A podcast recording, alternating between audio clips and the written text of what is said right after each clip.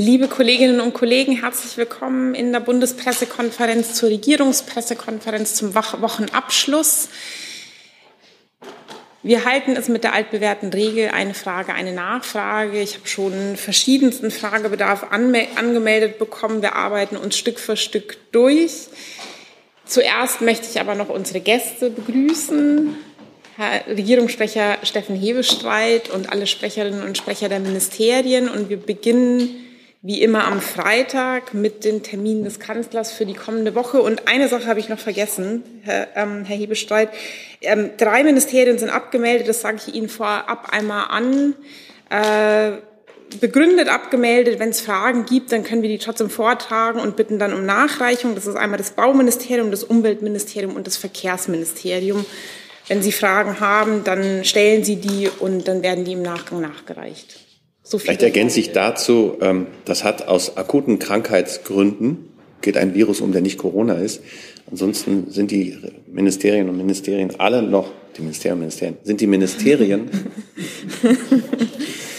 alle sehr bestrebt, auch dieser Veranstaltung weiterhin regelmäßig und auch in voller Zahl beizuwohnen. Das ist jetzt tatsächlich eher ein, einem sehr unschönen Virus äh, geschuldet. Und das Bestreben freut uns natürlich.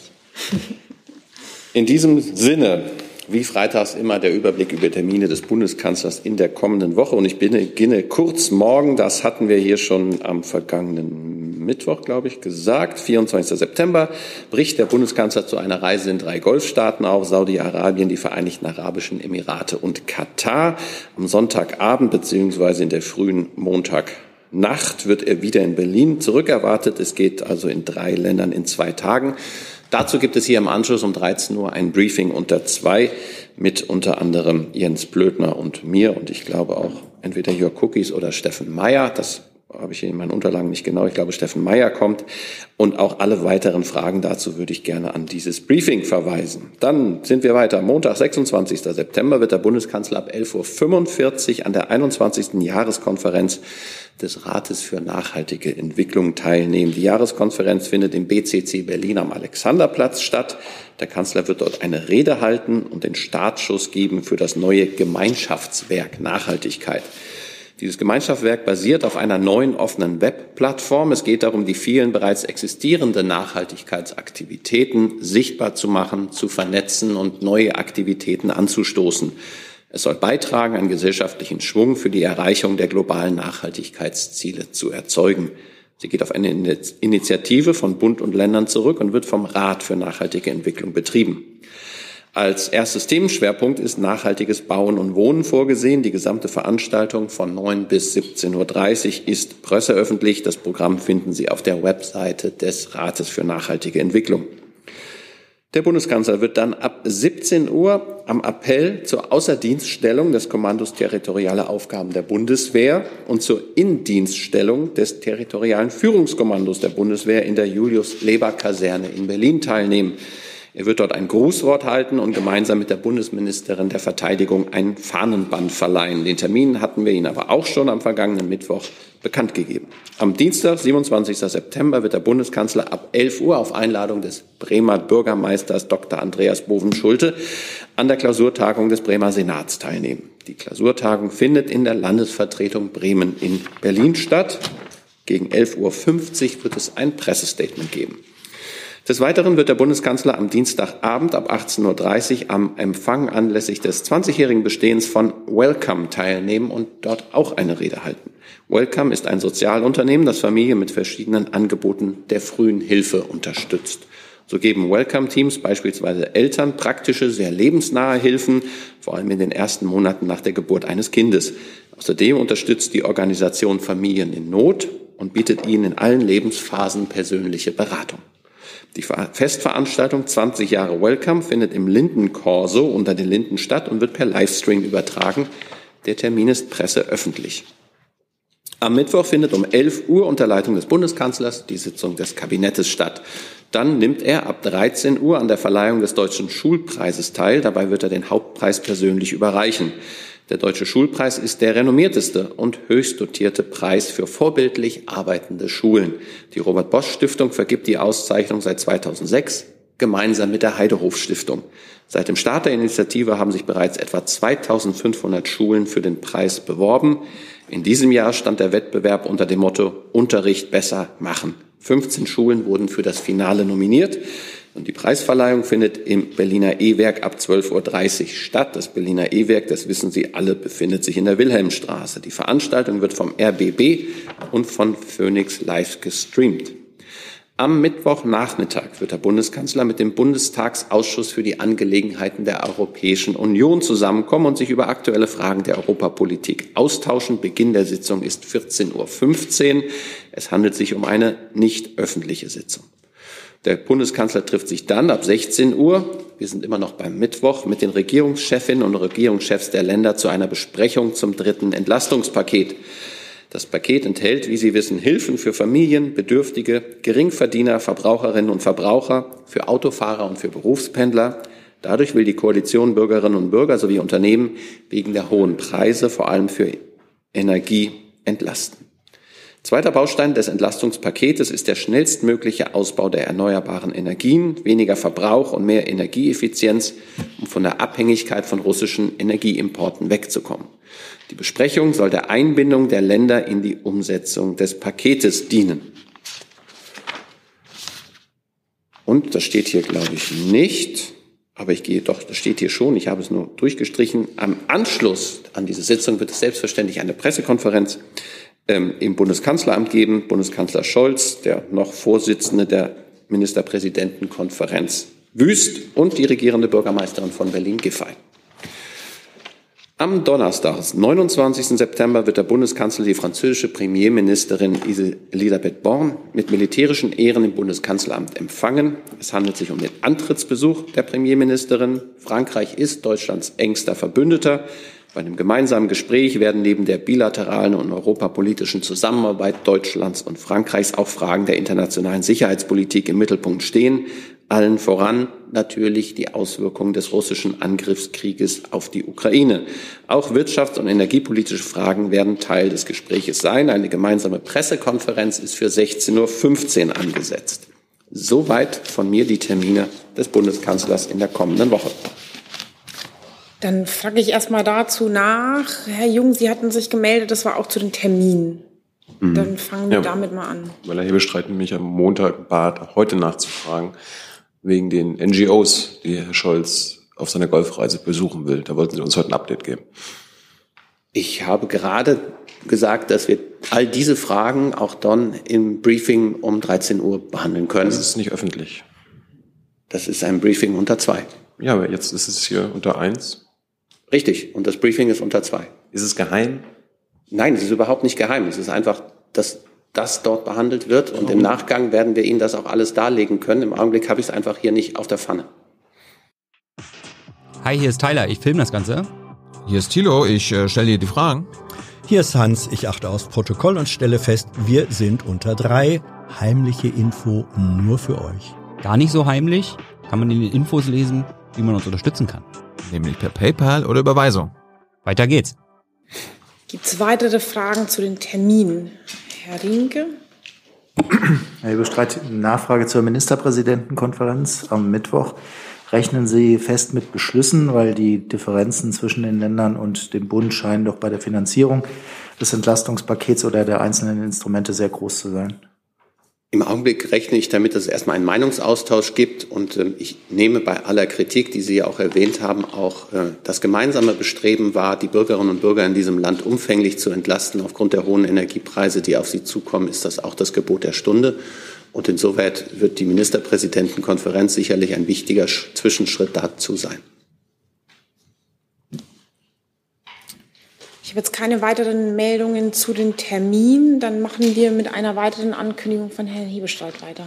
Ja, ähm, ich wollte mich einmal zu den Protestwellen im Iran kurz äußern. Die Bundesregierung hat die Nachrichten über den Tod einer jungen Iranerin, Masa Amini, im Polizeigewahrsam in Teheran mit Bestürzung zur Kenntnis genommen. Und die Bundesregierung ist gleichermaßen bestürzt darüber, dass bei den landesweiten Protesten wegen des Todes von Frau Amini offenbar zahlreiche weitere Menschen ums Leben gekommen sind. Wichtig ist nun eine rasche und umgehende Untersuchung des Todes von Masa Amini, wie sie die kommissarische UN-Menschenrechtskommissarin Nada al-Nashif bereits am 20.09. gefordert hat. Dieser Forderung schließen wir uns als Bundesregierung sehr an. Ich habe eine vorangemeldete Frage zum Thema Iran. Herr Clement, dann machen wir da weiter. Ja, Herr Hebestreit, Frau Sasse, es gab ja jetzt auch schon Äußerungen aus der FDP beispielsweise, von den Grünen, die jetzt mehr verlangt haben als nur eine Verurteilung, auch aus Seiten der deutschen Politik in diesem Fall, beispielsweise auch auf EU-Ebene vielleicht ein koordiniertes Vorgehen, was Deutschland mit vorantreiben könnte. Da wäre meine Frage, ob da etwas in Planung ist oder ob das jetzt wirklich zunächst mal alles ausschließlich bei den Vereinten Nationen stattfinden soll. Also ausschließlich ausschließlich bei den Vereinten Nationen. Äh, wenn Sie damit äh, die Generalversammlung in New York meinen, dann, dann würde ich Ihnen zustimmen, insofern, als dass das im Moment natürlich ähm, das Forum ist, in dem besonders viel über das Thema gesprochen wird. Außerdem wissen Sie, dass der Menschenrechtsrat in Genf läuft. Auch da, dort steht äh, Iran als Thema auf der Tagesordnung. Ähm, und wir tauschen uns da mit unseren Partnern auf, aus, was das äh, gemeinsame Vorgehen auf EU-Ebene angeht, kann ich Ihnen äh, im Moment noch nicht über konkrete Schritte in dieser Form berichten. Aber selbstverständlich äh, sind wir da im engen Aus, in engem Austausch mit unseren EU-Partnern. Nachfrage noch dazu. Gibt es irgendeine Möglichkeit aus Ihrer Sicht, ähm, die Nichtregierungsorganisationen, Zivilbevölkerung auf iranischer Seite derzeit zu unterstützen, sei es symbolisch oder praktischer Art? Ja, zum einen unterstützen wir beispielsweise die äh, Arbeit des Sonderberichterstatters äh, zur Menschenrechtslage in Iran ganz konkret. Wir setzen uns äh, im Rahmen der Vereinten Nationen im dritten Ausschuss ähm, für eine Resolution zur Verurteilung äh, der Menschenrechtsverletzungen in Iran ein. Äh, das sind sehr äh, konkrete Schritte ähm, und wir setzen uns natürlich auch, wir sprechen mit der iranischen Regierung, wir setzen uns äh, gegenüber der iranischen Regierung ähm, dafür ein, dass Menschenrechtsverteidigerinnen und Verteidiger nicht verfolgt werden. Gleiches gilt für Frauenrechtlerinnen und Frauenrechtler und dass auch diejenigen, die inhaftiert ähm, sind, freigelassen werden. Herr Jung, hatten Sie eine Meldung auch dazu? Ja, dann machen wir da weiter. Hm. Haben Sie eine Einschätzung zur zum Vorgehen der Sicherheitskräfte im Iran. Also äh, sehen Sie das noch als verhältnismäßig an? Mittlerweile wird äh, übereinstimmend berichtet, dass es mehrere Dutzend Tote gibt. Ja, wir haben die, ähm, wir nehmen die Berichte zur Kenntnis, Herr Jung, und ich, äh, ich glaube, Sie waren am Mittwoch nicht da, aber wir hatten uns am Mittwoch auf eine Frage von Herrn Rinke schon zur Lage insgesamt ähm, geäußert, auch deutlich gemacht, dass wir diese äh, die die Lage in Iran ähm, für, mit mit großer Sorge beobachten ähm, und selbstverständlich äh, auch die iranischen Behörden ganz entschieden dazu aufrufen, friedliche Proteste zuzulassen und keine weitere Gewalt auch gegen friedliche Demonstrierende ähm, anzuwenden. Aber ist, ist die Gewalt jetzt verhältnismäßig aus Ihrer Sicht?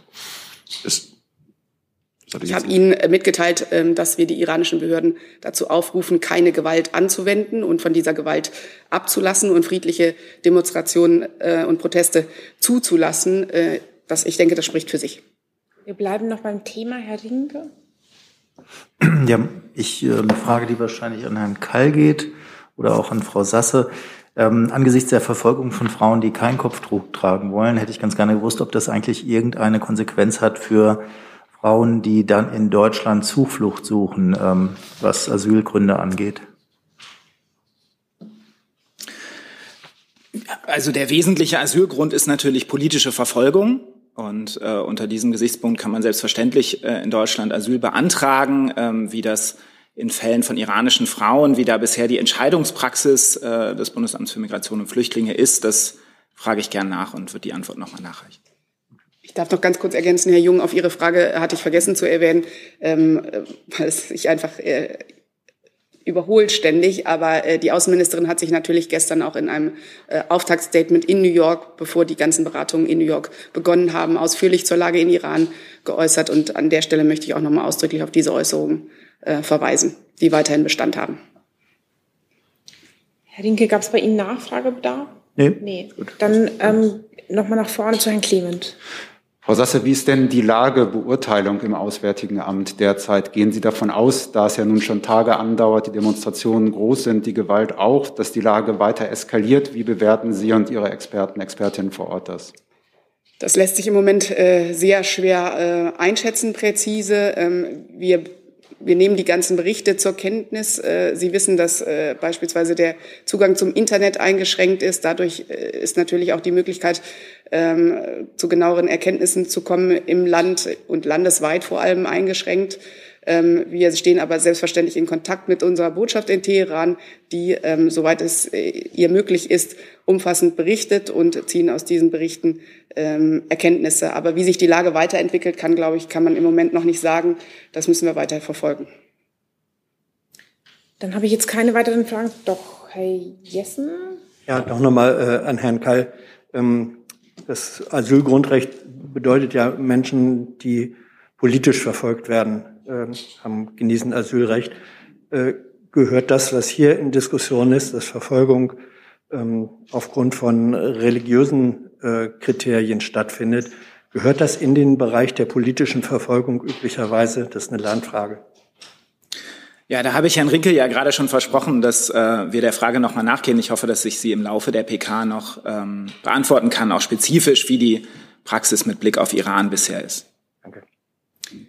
Dann machen wir mal inhaltlich weiter. Herr Ayash hat sich erledigt im Vorfeld. Okay, alles klar.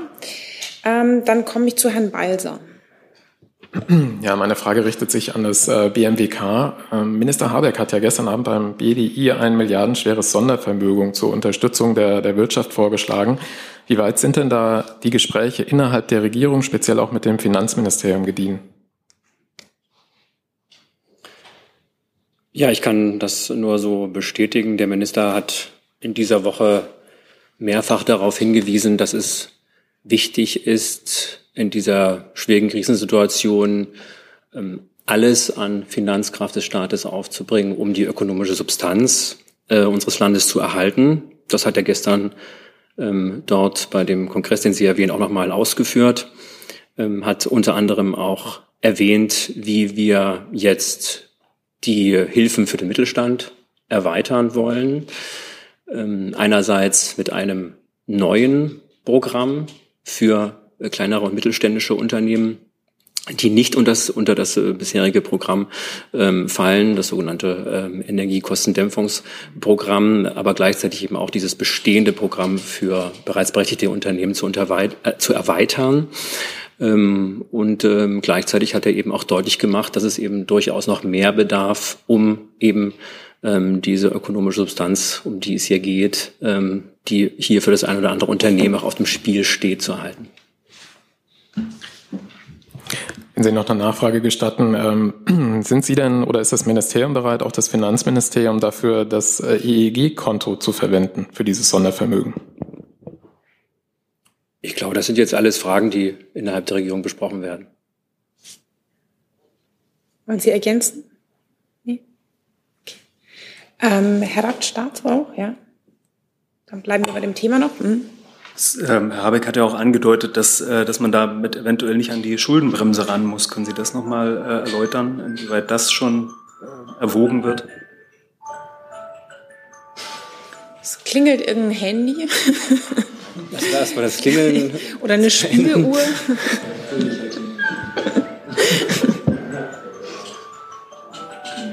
Herr Ayash, ich glaube, das ist Ihr Gerät. Ja. Okay. Gut. Ähm, bleibe erstmal bei dem, was ich gesagt habe. Ich habe erläutert, wie sich der Minister äh, geäußert hat. Ich habe gesagt, dass in der Regierung dazu Gespräche stattfinden. Das ist doch ohne fraglos so, dass das alle ähm, massiv beschäftigt, ähm, wie die Wirtschaft hier an der Stelle weiter unterstützt werden kann. Ich habe Ihnen gerade habe darauf verwiesen, inwieweit wir ähm, jetzt selbst äh, die Hilfen für den Mittelstand vor allen Dingen aufbauen. Ähm, da sind wir in guten Gesprächen mit den Ministerien und ähm, der Minister hat weitere Punkte skizziert, die für ihn entscheidend sind, hier vorzugehen. Das ist seine Aufgabe als Wirtschaftsminister, da auch immer einen Schritt zuerst zu gehen. und dementsprechend wird das jetzt innerhalb der Regierung besprochen werden. Dann Herr Rinke dazu. Ja, eine Frage an Herrn Hebestreit äh, zur Arbeitsweise der Regierung. Äh, eben hat Herr Haufe gesagt, das ist die Aufgabe des Wirtschaftsministers, immer einen Schritt äh, voranzugehen bei den Themen. Äh, diese Wirtschaftshilfen, über die jetzt gesprochen wird, ähm, sind die eigentlich schon das vierte Entlastungspaket? Weil uns ja ein drittes mit 65 Milliarden präsentiert wurde. Die Hilfen werden ja wahrscheinlich auch in die Milliarden gehen, vom Volumen her.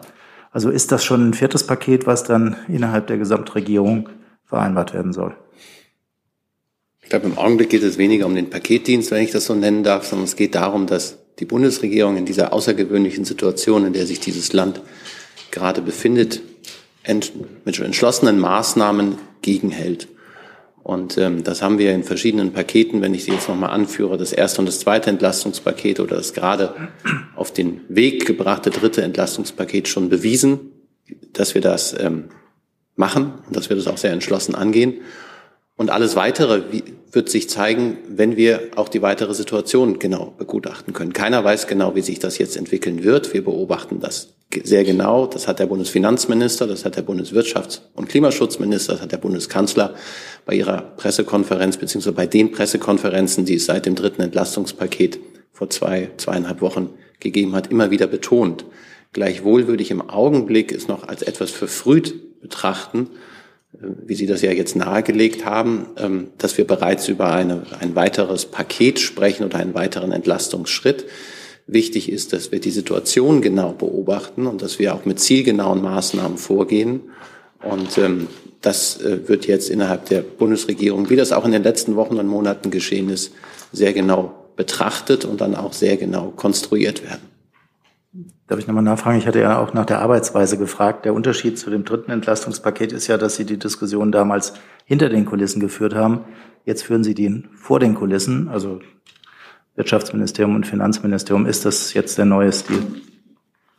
Ich bin ein Freund davon, so etwas intern in der Bundesregierung miteinander zu besprechen und es danach zu präsentieren. Herr Kliss, auch zu diesem Thema? Ja, im, im weiteren Sinne an Herrn Haufe nochmal die Frage, ähm, können Sie bestätigen, dass im EEG-Topf 17 Milliarden Euro liegen?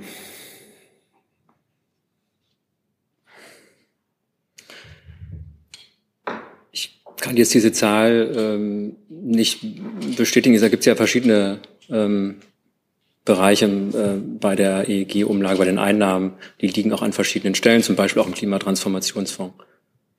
Ich gehe der Sache gleich nochmal nach. Dann noch ein Zusatz. Ähm, es gibt Windkraftbetreiber, ähm, die sagen, dass sie an die Strombörse gezwungen worden sind. Gibt es Überlegungen im BMWK, die Regeln für die Strombörse ähm, zu ändern? Also es gibt ja auf europäischer Ebene insgesamt momentan Gespräche, wie man mit der Struktur des Strommarktes bezüglich eben gerade der Kostenverteilung umgeht. Dazu wird es auch nächste Woche ein Sonderenergierat geben in Brüssel. Und da würde ich es erst einmal dabei belassen. Ich kann jetzt diesen konkreten äh, Punkt, den hier, den Sie jetzt hier vortragen, aus Sicht äh, dieser Branche nicht weiter kommentieren. Wir bleiben noch beim Thema, Herr Jung. Ich hoffe, Herr Habeck hat ja bei dem Industriekongress auch einen anderen Aspekt, nämlich ihre Arbeitsbelastung im Ministerium angesprochen. Er hat gesagt, seine Leute werden krank, die haben Burnout, kriegen Tinnitus und können nicht mehr. Ähm, mich würde interessieren, was Sie denn dagegen intern machen und ähm, stellen Sie denn aktuell neue Leute ein? Also der Minister hat an der Stelle, glaube ich, etwas seine Fürsorge einfach auch zum Ausdruck gebracht, die er hat in einer Situation, in der er mit mehreren ähm, Forderungen konfrontiert worden ist. Da hat er das etwas näher ausgeführt. Und ähm, das Ministerium stellt ähm, aufgrund seiner bestehenden Umstrukturierung ja auch ähm, neue Mitarbeiter und Mitarbeiterinnen ein. Und er hat ähm, heute auch noch eine weitere Entscheidung getroffen, nämlich eine neue Abteilung einzurichten, um die Struktur des Ministeriums insgesamt zu stärken. Eine Abteilung für die ähm, Jetzt gucke ich nochmal genau auf den Namen, der ist erst wenig, ein, zwei Stunden alt, Energiesicherheit und Wirtschaftsstabilisierung, ähm, um eben selbst das Haus äh, besser ähm, fachlich, sachlich, personell für die aktuellen Herausforderungen aufzustellen, damit die Schlagkraft unseres Ministeriums hochgehalten werden kann und eben auch alle Zukunftsaufgaben, so wie sie vor uns liegen, auch ausreichend im Blick gehalten werden können. Und ähm, das ist unter anderem eben auch ein Schritt, um hier der Arbeitsbelastung auch entgegenzutreten. Aber eben auch generell ähm, als Ministerium besser für die gegenwärtige Situation gerüstet zu sein. Ähm, wie viele Leute werden in dieser neuen Abteilung Energiesicherheit und Stabilisierung arbeiten und schon bekannt, wer Abteilungsleiter, Leiterin wird? Ich äh, kann jetzt keine Angaben machen dazu, wie die Abteilung personell ausgestattet wird. Das wird sich dann zeigen. Das ist ja, wie gesagt, ein ganz frischer neuer Beschluss, der jetzt gerade vorliegt und die äh, neue Abteilung wird der bereits ähm, vorhandene Abteilungsleiter Philipp Steinberg führen, der für die Wirtschaftspolitik zuständig ist. Herr Rinke? Ja, das provoziert jetzt eine Nachfrage. Also, um das zu verstehen, Herr Steinberg führt dann zwei Abteilungen? Nein, ein Abteilungsleiter führt eine Abteilung. Genau, also er wechselt dann. So wird das dann sein, ja. Okay, jetzt die eigentliche Frage. Können Sie bitte nochmal sagen, bei den Hilfen, die der Wirtschaftsminister ins Auge fasst für Mittelstand und andere Unternehmen, auf äh, was für ein Hilfsvolumen Sie da in etwa kommen? Denn das sind ja eine ganze Reihe von Maßnahmen, die da ins Auge gefasst werden müssen, also Verlängerung von alten Programmen plus neue Hilfen. Haben Sie da irgendeine Zahl? Natürlich wird das, mehr, das neue Hilfsprogramm mehrere Milliarden umfassen. Ich kann Ihnen dazu, dazu aber noch keine genaue Angabe machen, denn das ist Teil der Gespräche, die wir momentan innerhalb der Regierung führen. Herr Jessen? Ja, äh, doch, eigentlich hatte man doch den Eindruck, dass Energiesicherheit und Wirtschaftsstabilisierung seit mindestens einem halben Jahr Daueraufgabe des Ministeriums ist. Ähm, die neue Abteilung, was bedeutet sie für die bisherige Organisation? Äh, dieser Aufgabenbewältigung? Was wird anderswo abgezogen? Warum war die bisherige auf möglicherweise verschiedene Abteilungen aufgeteilte ähm, Arbeitsform nicht effektiv? Also was ändert sich jetzt konkret? Ich habe ja gerade ausgeführt, dass wir vor allen Dingen sehr stark damit beschäftigt sind, ähm, verschiedene Hilfen für die Unternehmen zusammenzustellen, besonders eben auch die Diversifizierung der Energieversorgung ähm, voranzutreiben in einem ganz anderen Tempo, in einem ganz anderen Ausmaß, als das bisher der Fall gewesen ist. Ähm, wir verschnellern ja in mehreren Bereichen hier Entwicklungen, die sich sicherlich vor zwei, drei Jahren noch nicht so äh, abgezeichnet haben und auch nicht vorstellbar waren. Ähm, wir gehen ja immer beide Sachen an. Wir müssen beide Sachen angehen. Einerseits eben die aktuelle Versorgungssicherheit zu gewährleisten und gleichzeitig ja einen massiveren, einen massiven Umbau der Gesamtenergieversorgung hin zu einer klimaneutralen Energieversorgung zu stemmen. Und der Minister hat immer deutlich gemacht, dass wir das immer gleichzeitig machen müssen. Ähm, wenn wir jetzt wieder bestimmte ähm, fossile Energieträger reaktivieren, dann müssen wir auf der gleichen Seite dafür sorgen, dass wir schneller in erneuerbare Energien ähm, auf erneuerbare Energien umstellen. Und ähm, diese Herausforderung ähm, muss das Haus äh, jetzt bewältigen und deswegen eben auch diese ähm, Umstrukturierung, aber eben beides ganz stark Stabilisierung der Wirtschaft ähm, und gleichzeitig eben Energiesicherung, Energieversorgungsumbau hin zur Klimaneutralität. Eine Nachfrage. Ist das eine im Wesentlichen äh, mit juristischen Aufgaben ähm, beauftragte Abteilung oder ist es eher die Fachexpertise im Hinblick auf äh, Umbau von Energieträgern? Alles zusammen. Ich sage noch einmal dazu, ich habe Ihre weiteren Meldungen auf meiner Liste. Ich möchte es trotzdem thematisch bündeln, deswegen rutschen manche Fragen nach hinten. Jetzt machen wir trotzdem inhaltlich weiter und ich bin bei Herrn Jolkfer. Dankeschön. Ich äh, hätte eine Frage an das Außen- und an das Innenministerium gleichzeitig. Äh, es geht um die Mobilmachung in Russland und die Möglichkeiten äh, von Russen in Deutschland Schutz zu suchen. Mich würde interessieren, welche Möglichkeiten haben äh, diejenigen, die einen Einberufungsbescheid bekommen haben und nicht an dem Krieg teilnehmen wollen, in Deutschland Schutz zu bekommen. Danke. Vielleicht fange ich an und äh, Du kannst Gerne. ergänzen. Ähm, also vielleicht nochmal anknüpfend auch an das, was ich äh, Ihnen auf Ihre Frage am Mittwoch schon gesagt hatte, Herr Jolkwa. Also wir beobachten als Bundesregierung die Lage in Russland sehr genau, ähm, auch was äh, die Fälle von Kriegsdienstverweigerern angeht.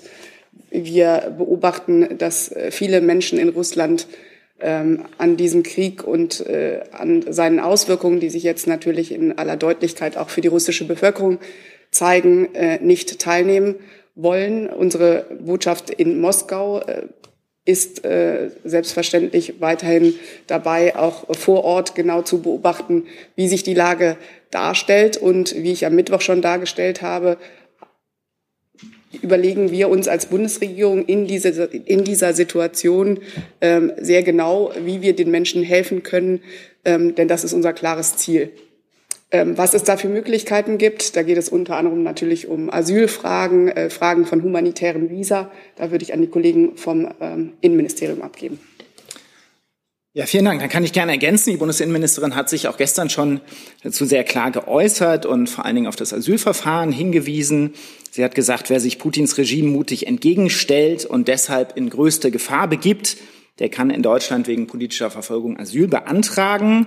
Putins grenzenlose Menschenverachtung macht vor den eigenen Soldaten nicht Halt, die er in diesen mörderischen Krieg gegen die ukrainische Zivilbevölkerung schickt. Das bedeutet, dass ähm, also wie gesagt, Asylverfahren, dass äh, von schweren Repressionen bedrohte Deserteure in Deutschland im Regelfall internationalen Schutz, Flüchtlingsschutz erhalten. Die Entscheidungspraxis des Bundesamts für Migration und Flüchtlinge haben wir schon nach Kriegsbeginn entsprechend angepasst. Und äh, gerade für Deserteure und Kriegsdienstverweigerer gilt das im Regelfall, auch wenn wir natürlich immer dazu sagen müssen, Asylgewährung ist eine Einzelfallentscheidung, in der man sich immer die Umstände und die konkrete Gefährdung der jeweiligen Person anschauen muss und in deren Rahmen auch eine Sicherheitsüberprüfung erfolgt, ähm, was natürlich immer wichtig ist, tatsächlich auch einmal zu schauen, was ähm, die jeweiligen Personen, die dann aus Russland kommen und hier Schutz erhalten sollen, für einen Hintergrund haben. Zwei Nachfragen. Das bedeutet, äh, dass diese Kriegsdienstverweigerer jetzt nicht auf den Paragraphen 22 des Aufenthaltsgesetzes sich berufen können, wie die Dissidenten zum Beispiel.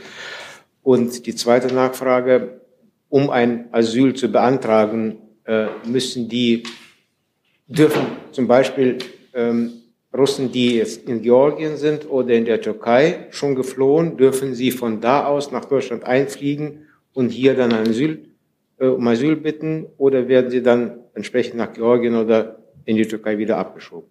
Mhm. Sie müssten tatsächlich äh, hier Asyl beantragen, aber es gibt ja weiterhin auch Wege, äh, nach Deutschland zu kommen.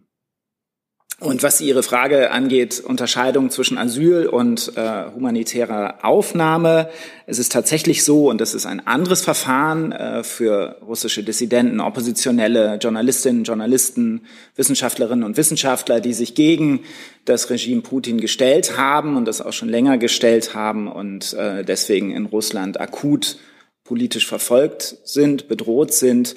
Für diese gibt es ein eigenes Verfahren, über das wir bisher 438 Personen in Deutschland eine Aufnahme ermöglicht haben. Ähm, das ist aber jetzt nicht zu verwechseln mit dem Asylverfahren, was eben zum Beispiel für Deserteure offen stünde.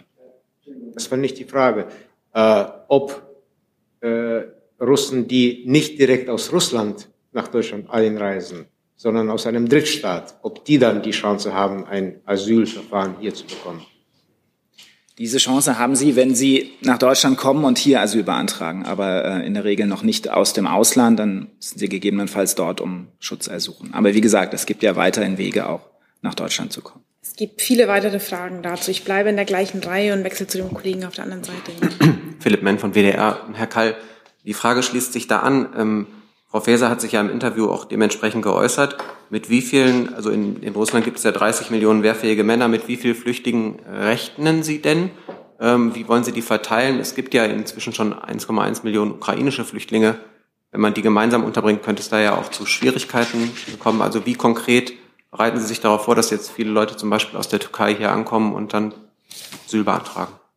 Das ist natürlich ein Grund dafür. Wir kennen die Belastung, ähm, die wir schon haben. Es sind nicht 1,1 Millionen, etwa 990.000 ukrainische Geflüchtete haben wir bisher in Deutschland erfasst, von denen wir aber davon ausgehen, dass einige auch weiter und zurückgereist sind, was sich in den Zahlen so noch nicht abbildet. Aber das ist eine sehr große Zahl, Und gleichzeitig äh, nimmt ja auch über die Balkanroute und über das Mittelmeer das Fluchtgeschehen, das Migrationsgeschehen wieder zu. Wir haben ungefähr 18 Prozent mehr Asylanträge in diesem Jahr als im letzten Jahr. Und es führt zu einer enormen Belastung der Länder und Kommunen. Dazu ist ja die Bundesinnenministerin auch in einem permanenten Kontakt.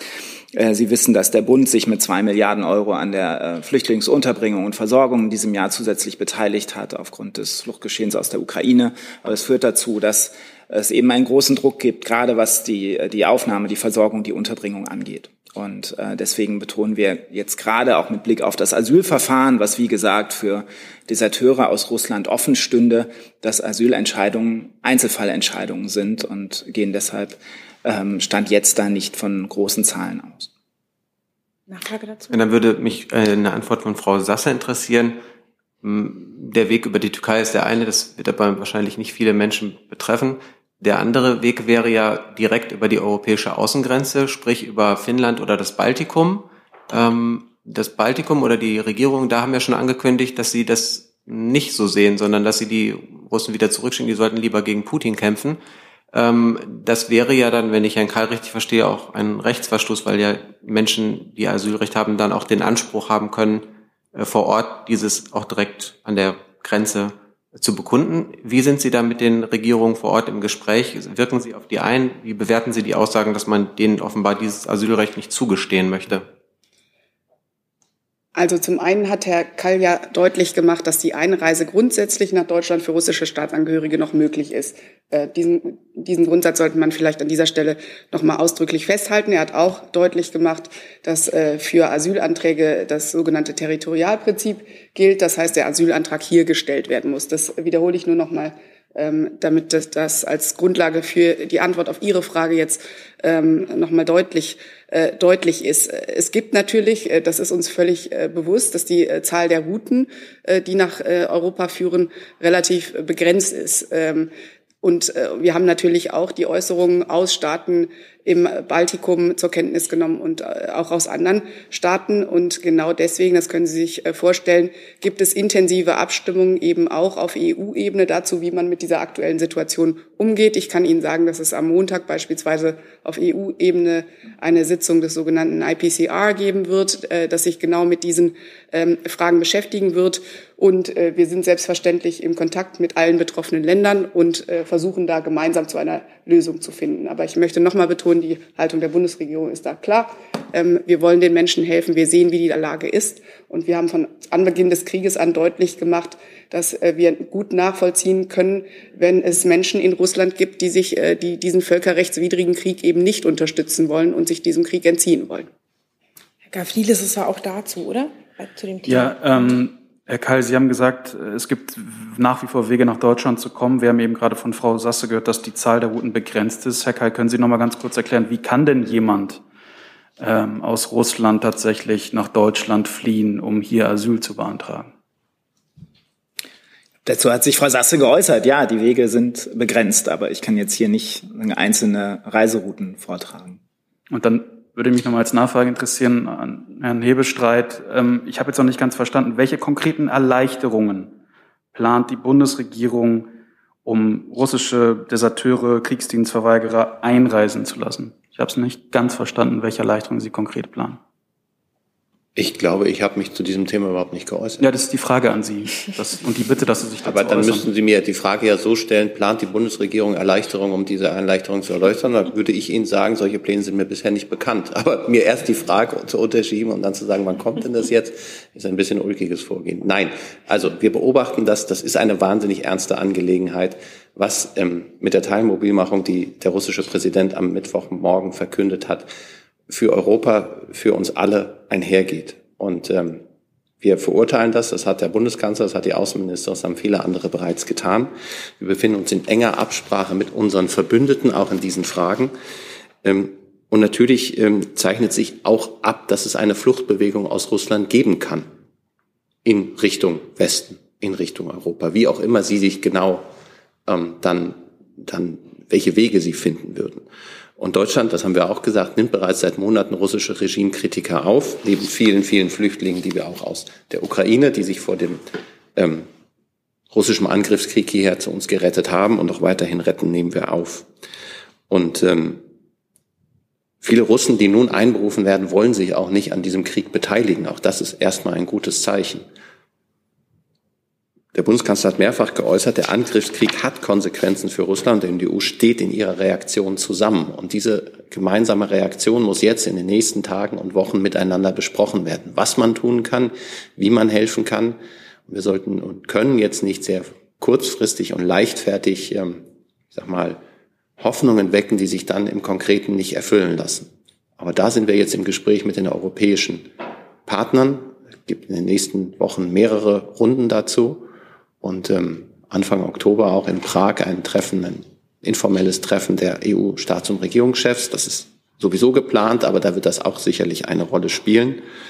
Und ähm, klar ist auch, aber das muss man, hat Herr Kall ausgeführt, politisch Verfolgte genießen Asylrecht. Das ist ein Grundrecht, das ist ein individuelles Recht, das muss individuell A beantragt werden, dafür muss man in Deutschland sein und als zweites wird jeder Einzelfall geprüft werden müssen.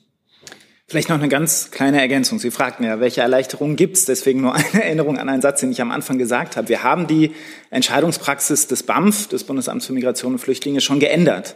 Ähm, Im April ist das geschehen und konkret mit dem Ergebnis, dass im Regelfall die Desertion oder Kriegsdienstverweigerung in Russland ein Schutzgrund ist. Ähm, insofern äh, haben wir da eine ganz wesentliche Erleichterung und Änderung schon vorgenommen. Ich sage nur zur Regie dazu sozusagen. Ich habe noch sieben Nachfragen nur zu diesem Thema, nur dass Sie sich nicht wundern, wenn Sie nicht sofort dann kommen. Ich gehe chronologisch durch. Herr Balser. Ja, Herr Karl, direkt dazu noch die Nachfrage. Also zu dieser Frage der, welche äh, Beschleunigungsmöglichkeiten, Erleichterungsmöglichkeiten gibt es denn?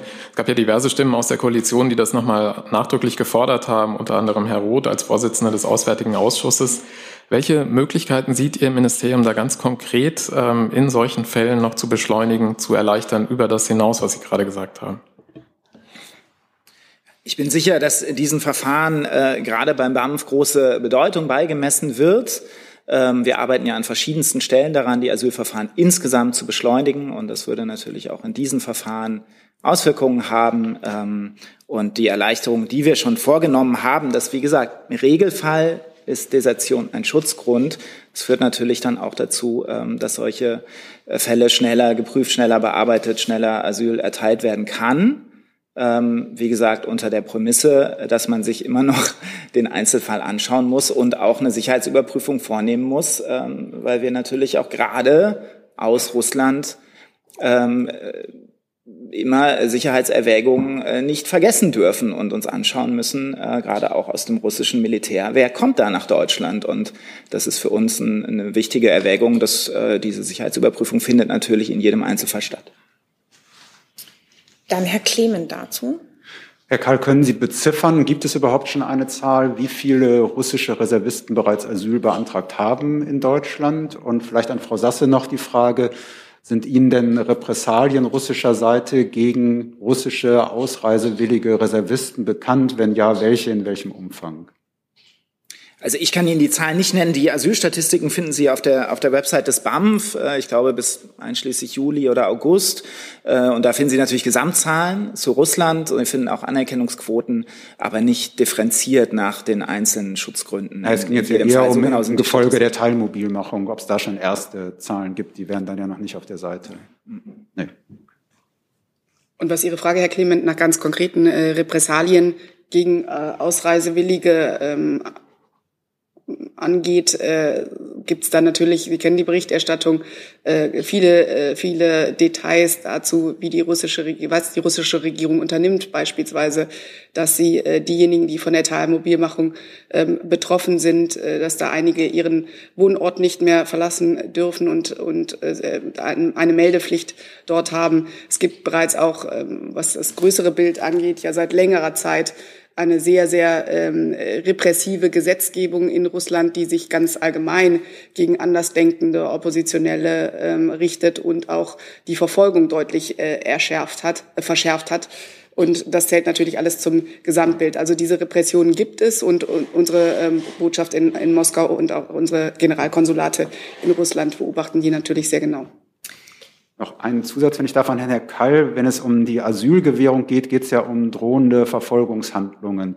Ist im Grunde, wenn Sie sagen, Sie haben da auch beim BANF die Richtlinie geändert, die Grundannahme, ein Reservist will nach der Teilmobilmachung das Land verlassen, dann schon sozusagen der Grundstein, um zu sagen, da droht mutmaßlich dann auch Verfolgung? Wer sich der Mobilmachung entzieht und desertiert aus der russischen Armee, äh, da wird aufgrund, wie gesagt, der, der äh, jetzigen Praxis, der angepassten Praxis des BAMF im Regelfall davon ausgegangen, dass dem politische Verfolgung droht und sehr ernsthafte Repressalien drohen, ja. Ich habe Ihre Fragen gesehen. Mehrfach melden macht es nicht schneller, weil ähm, trotzdem andere Kollegen erst dran waren. Sie kommen nach der Reihe dran. Herr Rinke und dann Herr Ratsch. Ja, Karl, es gibt äh, die Forderung, dass man äh, im Rahmen dieses Asylverfahrens äh, den Antragstellern eine Frage vorlegt, die sie beantworten müssen, ob sie gegen den Krieg in der Ukraine sind, den sie schriftlich beantworten sollen. Ist das ähm, eine Forderung, von der Sie finden, dass die sinnvoll ist und dass man die umsetzen sollte beim Asylverfahren? Das Fällt mir schwer ad hoc zu bewerten. Es gibt ganz konkrete äh, Regularien, Dienstanweisungen, anhand derer die Entscheiderinnen und Entscheider des BAMF die Befragungen führen im Asylverfahren. Und kann man, glaube ich, jetzt nicht ähm, sagen, spezifische äh, rausgreifen oder eine äh, das folgt natürlich äh, gesetzlichen Regeln, ja. Und ähm, naja, das wird ja gesetzlich nicht geregelt sein, so eine konkrete Frage, aber der Verdacht wurde ja teilweise geäußert, dass äh, einige von den Männern, die jetzt Russland verlassen, äh, gar nichts gegen den Krieg in der Ukraine haben, aber das persönliche Interesse haben, daran nicht selber teilnehmen zu müssen. Genau deshalb betonen wir ja, dass die Asylgewährung weiterhin eine Frage äh, des Einzelfalls ist. Wie gesagt, es gibt eine Linie für den Regelfall, aber man muss sich weiterhin jeden anschauen ähm, und äh, jeden auch einzeln bewerten und da auch die Sicherheitsaspekte hinsichtlich des Hintergrunds der jeweiligen Person sich auch anschauen. Herr Rath? zur Sachfrage hinterher schieben. Äh, was ist eigentlich mit äh, Ukrainern, äh, die desertieren wollen? Also eine reine Fachfrage. Haben die eigentlich auch Anrecht auf Asyl in Deutschland? Die sind auf das Verfahren nicht angewiesen, weil für Ukrainer ähm, ja die schnelle und unbürokratische Aufnahme ohne das Asylverfahren möglich ist. Äh, darauf haben wir uns ja innerhalb der gesamten Europäischen Union geeinigt und das gilt auch weiterhin. Herr Ratsch. Nochmal eine Nachfrage zum Verfahren. Äh, befürwortet denn die Ministerin äh, humanitäre Visa? Und können Sie das mit den Sicherheits, äh, möglichen Sicherheitsbedenken noch mal ein bisschen ausführen? Um welche Punkte geht es da genau? Also, wie gesagt, ich habe ja schon äh, betont die Unterschiede zwischen dem Asylverfahren und humanitären Aufnahmeverfahren. Ähm, die humanitären Aufnahmeverfahren greifen in dem Bereich erstmal nicht. Ähm, die haben wir für, wie gesagt, Dissidenten, Oppositionelle, Journalistinnen, Journalisten und andere die eben aufgrund dessen besonders bedroht sind in Russland ähm, geschaffen. Hier sind wir im Asylverfahren und äh, Sicherheitsüberprüfung bedeutet, dass die Sicherheitsbehörden sich den Hintergrund der jeweiligen Person anschauen im Verfahren, so wie das in anderen Fällen auch üblich ist. Dann die Kollegin auf der von Ihnen aus gesehen linken Seite. Äh, aber zum Thema Ringtausch. Wir bleiben jetzt erstmal bei diesem Thema. Dazu hatten Sie nicht gefragt. Dann Herr Jolkfer nochmal und dann Herr Menn. Ja, also Herr Kall und Frau Sasse, ich würde Ihnen schon sehr, sehr dankbar, wenn Sie zumindest einen Weg äh, zeigen, aufzeigen könnten, ähm, mit, auf dem die russischen Kriegsdienstverweigerer nach Deutschland äh, kommen könnten, auf direktem Wege. Und ähm, die zweite Nachfrage, gibt es überhaupt Überlegungen, die in Paragraph 22 auch für diese Kategorie der Menschen auszuweiten, dass die auch nicht über Asyl, sondern auf humanitäre äh, Visa hoffen können. Also ich kann mich nur noch mal sagen, dass ich mich hier nicht äh, zu konkreten Reisewegen äußern kann und äh, diese Überlegung, die humanitären Aufnahmeprogramme dahingehend auszudehnen, die gibt es bisher nicht. Frau Fasse, wollen Sie ergänzen? Dann Herr auch, für, auch für das Auswärtige Amt gilt, Herr Jolkwa, da muss ich Sie auch um Verständnis bitten, dass wir uns hier nicht zu Reiserouten äußern. Herr Hebestreit, ich habe die Haltung der Bundesregierung gesamt noch nicht so ganz verstanden.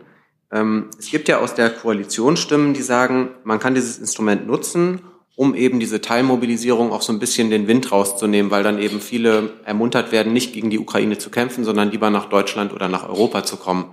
Also eine strategische Idee, die dahinter steckt. Ist das die Haltung der Bundesregierung, dass man jetzt alles dafür tut, dass möglichst viele ähm, Menschen oder Deserteure dann auch nach Europa kommen, damit sie nicht mehr kämpfen können?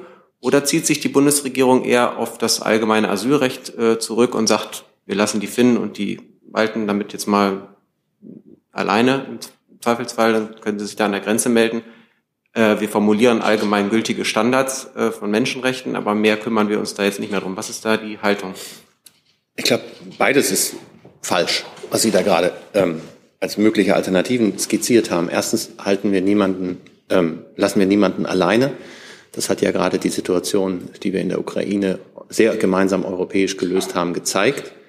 Ich erinnere mich noch hier an heftige Diskussionen vor wenigen Wochen, als es darum um die Frage ging, wie die Haltung der Bundesregierung ist, Visaverweigerung für russische Staatsbürger und Staatsbürger in ganz Europa zu erlassen.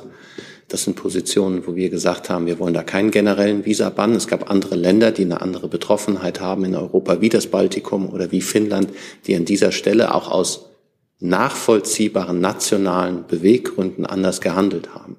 Aber auch da haben wir immer wieder gesagt, es muss ein Weg offen bleiben, auch dass Russen nach Europa und auch nach Deutschland kommen können. Insofern ist es jetzt, wo Sie das umdrehen, plötzlich, also jetzt nicht Sie persönlich, sondern die Diskussion sich umdreht und sagt, wie sind denn die Finnen und die Balten so böse, dass sie da die Grenzen zumachen?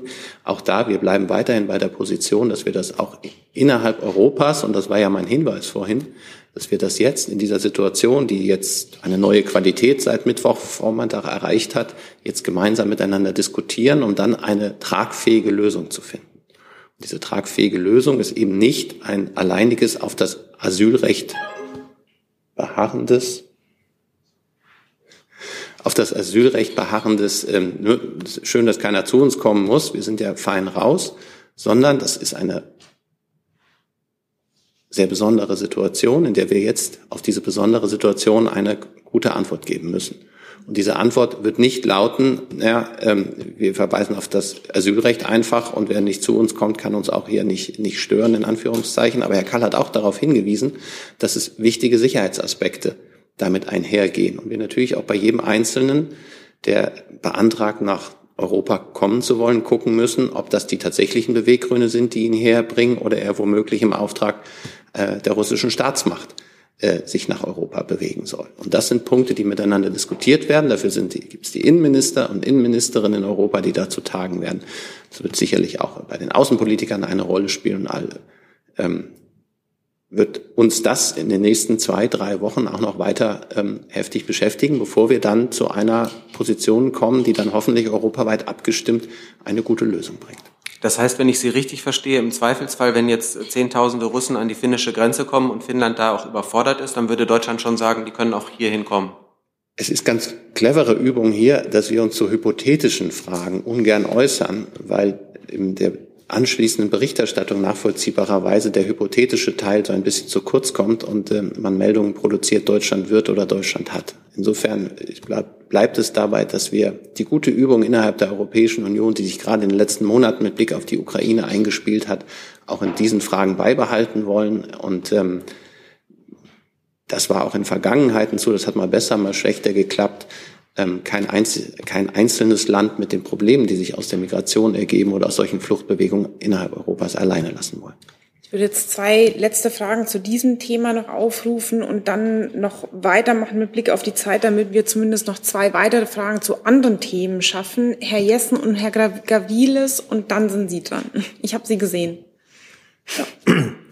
Meine Frage geht dahin, ähm, was tut die Bundesregierung äh, auch im Kontakt mit, den, äh, mit der ukrainischen Regierung, um zu verhindern, dass russische Deserteure, die die Armee ähm, auf dem Boden der Ukraine verlassen wollen, es ungeachtet von äh, Racheaktionen, Rachemaßnahmen seitens von Zivilisten oder auch ukrainischen Militärs betroffen sein können. Es gibt solche Befürchtungen. Geht die Frage an mich? Ja. Ähm, dazu sind mir keine, keine Initiativen bekannt der Bundesregierung. Hintergrund der Frage ist auch, dass äh, nach der russischen Teilmobilmachung der ukrainische Oberbefehlshaber wörtlich erklärt hat, die Ukraine werde jeden vernichten, der sich mit Waffen auf ukrainischem äh, Territorium aufhält, jeden vernichten. Das ist eine auf Einzelpersonen bezogene finale Formulierung. Ist das mit dem humanitären Völkerrecht, das im Krieg anzuwenden ist, vereinbar? Die Frage geht wieder an mich. Anders also ich, ich glaube, in, in diesem Falle würde ich sagen, dass ähm, im Augenblick ein heftiger Krieg in der Ukraine tobt, ähm, der Russe, den Russland vom Zaun gebrochen hat. Ich würde jetzt in diesem Falle, ähm, ich bin jetzt kein Völkerrechtler, insofern kann ich das gar nicht so beurteilen, äh, wie das rechtlich, juristisch äh, vielleicht äh, von Ihnen gewünscht ist. Was ich aber sagen kann, dass ich in diesem Falle auch von einer sehr martialischen Rhetorik, die damit einhergeht, die in diesem Falle nicht auf die Goldwaage legen wollen würde. Trotzdem bleibt es dabei, dass wir an alle Kriegsparteien immer wieder appellieren, und das ist das, was uns bleibt, ähm, die ähm, Bedingungen des humanitären Völkerrechts, also des Kriegsrechts in dem Sinne zu beachten, bei all dem, was da an schrecklichen Dingen sich gerade in der Ukraine zuträgt. Herr Gavrilis. Mich würde nochmal interessieren, ob das Auswärtige Amt äh, seit Bekanntmachung der Teilmobilisierung in Russland, ob die Anträge für humanitäre Visa gestiegen sind. Äh, die genauen Zahlen seit Mittwoch habe ich noch nicht äh, vorliegen. Ich kann Ihnen allerdings ganz grundsätzlich sagen, dass wir eine erhöhte Zahl von Visa-Anträgen schon seit ähm, einigen Wochen und Monaten wieder verzeichnen. Und dann noch eine Nachfrage an Herrn Kall, wenn ich es richtig verstanden habe. Äh, wer desertiert, hat keinen Anspruch oder kein Anrecht auf humanitäre Visa, habe ich Sie vorhin, vielleicht können Sie es noch kurz klarstellen. Also kann jemand jetzt mit der Teilmobilmachung zur Botschaft in, in Moskau gehen und humanitäres Visum beantragen, weil er nicht kämpfen will? Also für humanitäre Visa für besonders bedrohte Russinnen und Russen haben wir uns in der Bundesregierung auf bestimmte Kriterien, ein sogenanntes Profilraster, verständigt. Ähm, und das sind, wie gesagt, ich kann mich da nur wiederholen, Oppositionelle, Dissidenten, Journalistinnen, Journalisten, Wissenschaftlerinnen, Wissenschaftler, die eben aufgrund ihrer Kritik am Kurs der russischen Regierung ähm, besonders bedroht und politisch verfolgt sind. Äh, das ist ein ganz konkretes Programm und ähm, wie gesagt, für Deserteure ähm, äh, steht das erstmal nicht offen, sondern da gibt es das Asylverfahren. Dann machen wir bei der Frage zum Ringtausch weiter bei der Kollegin eins weiter vorne. Brauchen Sie das Verteidigungsministerium dafür? Genau. Dann ja. wir einmal wechseln. Also Dimitri Kinanu, die Deutsche Welle, griechische Vielleicht warten Sie ganz kurz, bis der Kollege nach vorne kommt, dass er Sie auch versteht.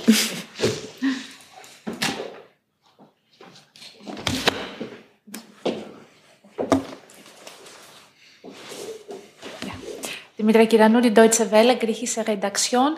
Wann genau bekommt Griechenland die deutschen Marder und äh, warum würden die Marder und nicht zum Beispiel Leopard 2 äh, für Griechenland ausgewählt? Was sind die, die Kriterien? Ja, also ähm, zu einzelnen Kriterien kann ich mich nicht äußern. Es hat Verhandlungen gegeben zwischen der deutschen Seite und der griechischen Seite. Äh, bei der es hinterher ein Ergebnis gegeben hat, über das wir sehr froh sind. Ähm, einzelne Optionen, die ähm, zwischenzeitlich gegebenenfalls noch im Raum stehen, kann ich hier nicht kommentieren. Und ähm, über die ähm, einzelnen ähm, Lieferungen ähm, sowohl ähm, von deutscher Seite nach Griechenland und dann wahrscheinlich auch von Seite, griechischer Seite in Richtung der Ukraine werden wir dann berichten, wenn das stattgefunden hat oder wenn es stattfindet. Im Moment habe ich für Sie keine weiteren Informationen über die hinaus, die wir in der Vergangenheit schon oder in den letzten Tagen Ihnen schon zur Verfügung gestellt haben. Und eine Nachfrage. Äh, seit dem Anfang dieser Debatte, viele Bürger und Bürgerinnen in äh, Deutschland, aber auch in Griechenland oder Tschechien und Slowakei, äh, können eigentlich die Vorteile dieses so, ähm, Verfahrens nicht nachvollziehen. Warum das große und mächtige Deutschland Marder nicht direkt in die Ukraine schickt. Diese Frage bleibt bis jetzt äh, seit einigen Monaten immer noch offen und gerade in dieser Zeitpunkt mit dieser Teilmobilisierung hat auch eine gewisse ja, ich möchte da auf die Äußerungen ähm, der Verteidigungsministerin verweisen, die sie auch ähm, zum Beispiel ähm, bei ähm, ZDF Spezial ähm, ähm, geäußert hat Ähm, ich habe heute keine weiteren Informationen hinaus. Es gab sehr viele ähm, Verlautbarungen, ähm, sowohl von dieser Bank hier als auch vom Bundeskanzler und der Verteidigungsministerin in den letzten Tagen. Und ich habe keine weiteren Informationen heute für Sie. Herr Gavrilis dazu auch? Ja, ist denn davon auszugehen, dass es noch dieses Jahr die Lieferung erfolgt? Ich habe ja eben schon gesagt, wir berichten dann, wenn wir für Sie äh, konkrete Informationen haben. Herr Linke, war das dazu auch? Nee. Äh, Herr Jung. Ich habe noch mal ein Thema äh, Armenien, Aserbaidschan. Frau Sass, ich bin mir sicher, Sie würden uns informieren, falls Sie dann neueste Informationen haben zu unseren Fragen der letzten Tage. Äh, ich habe einen anderen Aspekt.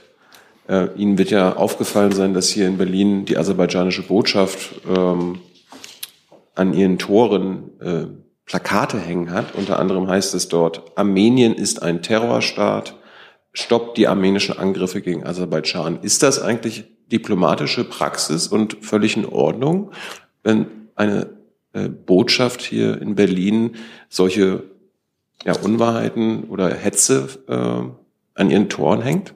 Da bin ich, glaube ich, als Auswärtiges Amt an dieser Stelle nicht die richtige Ansprechpartnerin. Sondern BMI? Herr Kall? Wahrscheinlich das. Tut mir leid, kann ich nicht äh, ad hoc bewerten, müssten wir uns anschauen.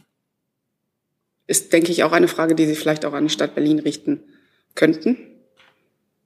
Oder die Innenbehörden des Landes Berlin. In die, ganz konkret. Okay.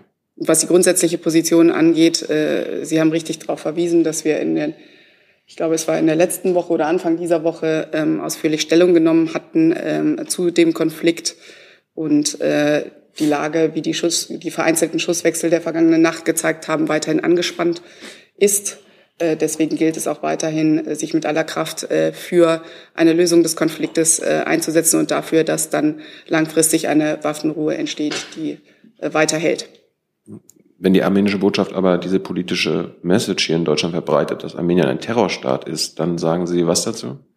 Ich habe Ihnen gerade gesagt, dass wir zu diesem konkreten Fall in Berlin hier als Auswärtiges Amt keine Stellung nehmen, weil es nicht in unserem Zuständigkeitsbereich liegt. Und zum Konflikt zwischen Armenien und Aserbaidschan habe ich, habe ich die Meinung des Auswärtigen Amtes sehr deutlich gemacht. So, dann würde ich zwei abschließende Fragen noch aufrufen, Herr Clement und dann Herr Rinke. Ganz anderes Thema ähm, richtet sich an Herrn Kall die Frage, können Sie einen Medienbericht bestätigen, wonach das Innenministerium jetzt die Verfassungskonformität der Gasumlage prüft, weil es da ja Rechtsstreitigkeiten oder zumindest unterschiedliche rechtliche Ansichten dazu gibt. Also trifft es zu, dass Ihr Ministerium das gerade auf Grundlage der Verfassung prüft? Ja, das stimmt im Rahmen unserer klassischen Aufgabe, die wir mit dem BMJ teilen, äh, nämlich ein Verfassungsressort zu sein, äh, prüfen wir auch hier ähm, ganz regulär ähm, äh, die, die, die Regelungen verfassungsrechtlich. Ja. Können Sie zum Ablauf, Dauer des Verfahrens, Bekanntgabe des Ergebnisses was sagen? Ich kann Ihnen sagen, dass diese Prüfung läuft, ähm, noch nicht abgeschlossen ist und mehr kann ich Ihnen noch nicht sagen. Hey Leute, politischer Journalismus muss nicht kommerziell oder öffentlich-rechtlich sein. Podcasts müssen nicht durch grässliche Werbung finanziert sein. Jung Naiv ist der beste Beweis dafür. Damit das so bleibt, unterstützt uns einfach finanziell. Danke vorab und jetzt geht's weiter. Herr Rinke? Ja, eine Frage ans BMWK und zwar zur Raffinerie Schwedt. Fasst die Bundesregierung auch eine Enteignung von Rosneft ins Auge, um die Versorgung von Schwedt zu sichern? Hintergrund ist, dass ein polnisches Unternehmen Olin was einsteigen würde, ähm, als Bedingung genannt hat, dass es nicht bei einer Treuhänderschaft bleibt, sondern dass der russische äh, Eigentümer äh, aus äh, der Besitzstruktur entfernt werden soll. Also wenn ich richtig informiert bin seitens der polnischen Regierung, hat die polnische Regierung sich doch dazu ganz anders geäußert. Also Sie gehen davon aus, dass äh, keine Enteignung von Rosneft nötig ist, damit sich polnische Unternehmen beteiligen oder die Raffinerie übernehmen? Na, die Entscheidungen, die gefallen sind, die haben wir ja gefällt letzte Woche bezüglich Rosneft. Und Sie, Sie sprechen jetzt äh, über angebliche Äußerungen der polnischen Regierung. Und ich habe äh, nur darauf hingewiesen, dass sich die ähm, zuständigen Stellen in der polnischen Regierung ähm, durchaus positiv zu dem Beschlüssen, Entsch Entscheidungen, die getroffen worden sind, geäußert hat vielleicht ist es ein Missverständnis, ja. es ist nicht nur die polnische Regierung, sondern auch das polnische Unternehmen, was einsteigen möchte, fordert eine Enteignung von Rosneft. Deswegen die Frage, ob die Bundesregierung sich vorstellen kann, auch diesen Schritt zu gehen. Also die Bundesregierung ist einen Schritt gegangen, den sie gegangen ist mit der Treuhänderschaft. Das ist doch äh, letzte Woche ja auch von hier erklärt und begründet worden. Und jetzt Äußerungen von Unternehmen, die kommentiere ich natürlich nicht. Dann haben wir zum Abschluss noch eine Nachreichung aus dem BMI. Genau, es gab ja am Anfang zu Iran noch die Nachfrage, inwiefern eine Verfolgung aus religiösen Gründen ähm, auch Flüchtlingsschutz begründet. Ja, äh, das tut es. Ähm, äh, zumindest grundsätzlich. Religiöse Verfolgung ist ein Grund für Flüchtlingsschutz. Äh, auch da gilt natürlich, dass das in jedem äh, Einzelfall die Verfolgung der jeweiligen Person natürlich dargelegt werden muss. Und vielleicht noch Zahlen dazu. Von Januar bis Juli 2022 sind beim BAMF 2895 Asylanträge von iranischen Staatsangehörigen gestellt worden. Über 2685 ist entschieden worden, also den allergrößten Teil. Und es gibt in Bezug auf Asylanträge aus Iran oder von iranischen Staatsangehörigen besser gesagt eine Anerkennungsquote von 30 Prozent, 30,3 Prozent. Dann sind wir am Ende angekommen. Vielen Dank für Ihr aller Kommen, dass Sie uns Rede und Antwort standen. Bis gleich im Briefing oder schon jetzt einen schönen Wochenausklang.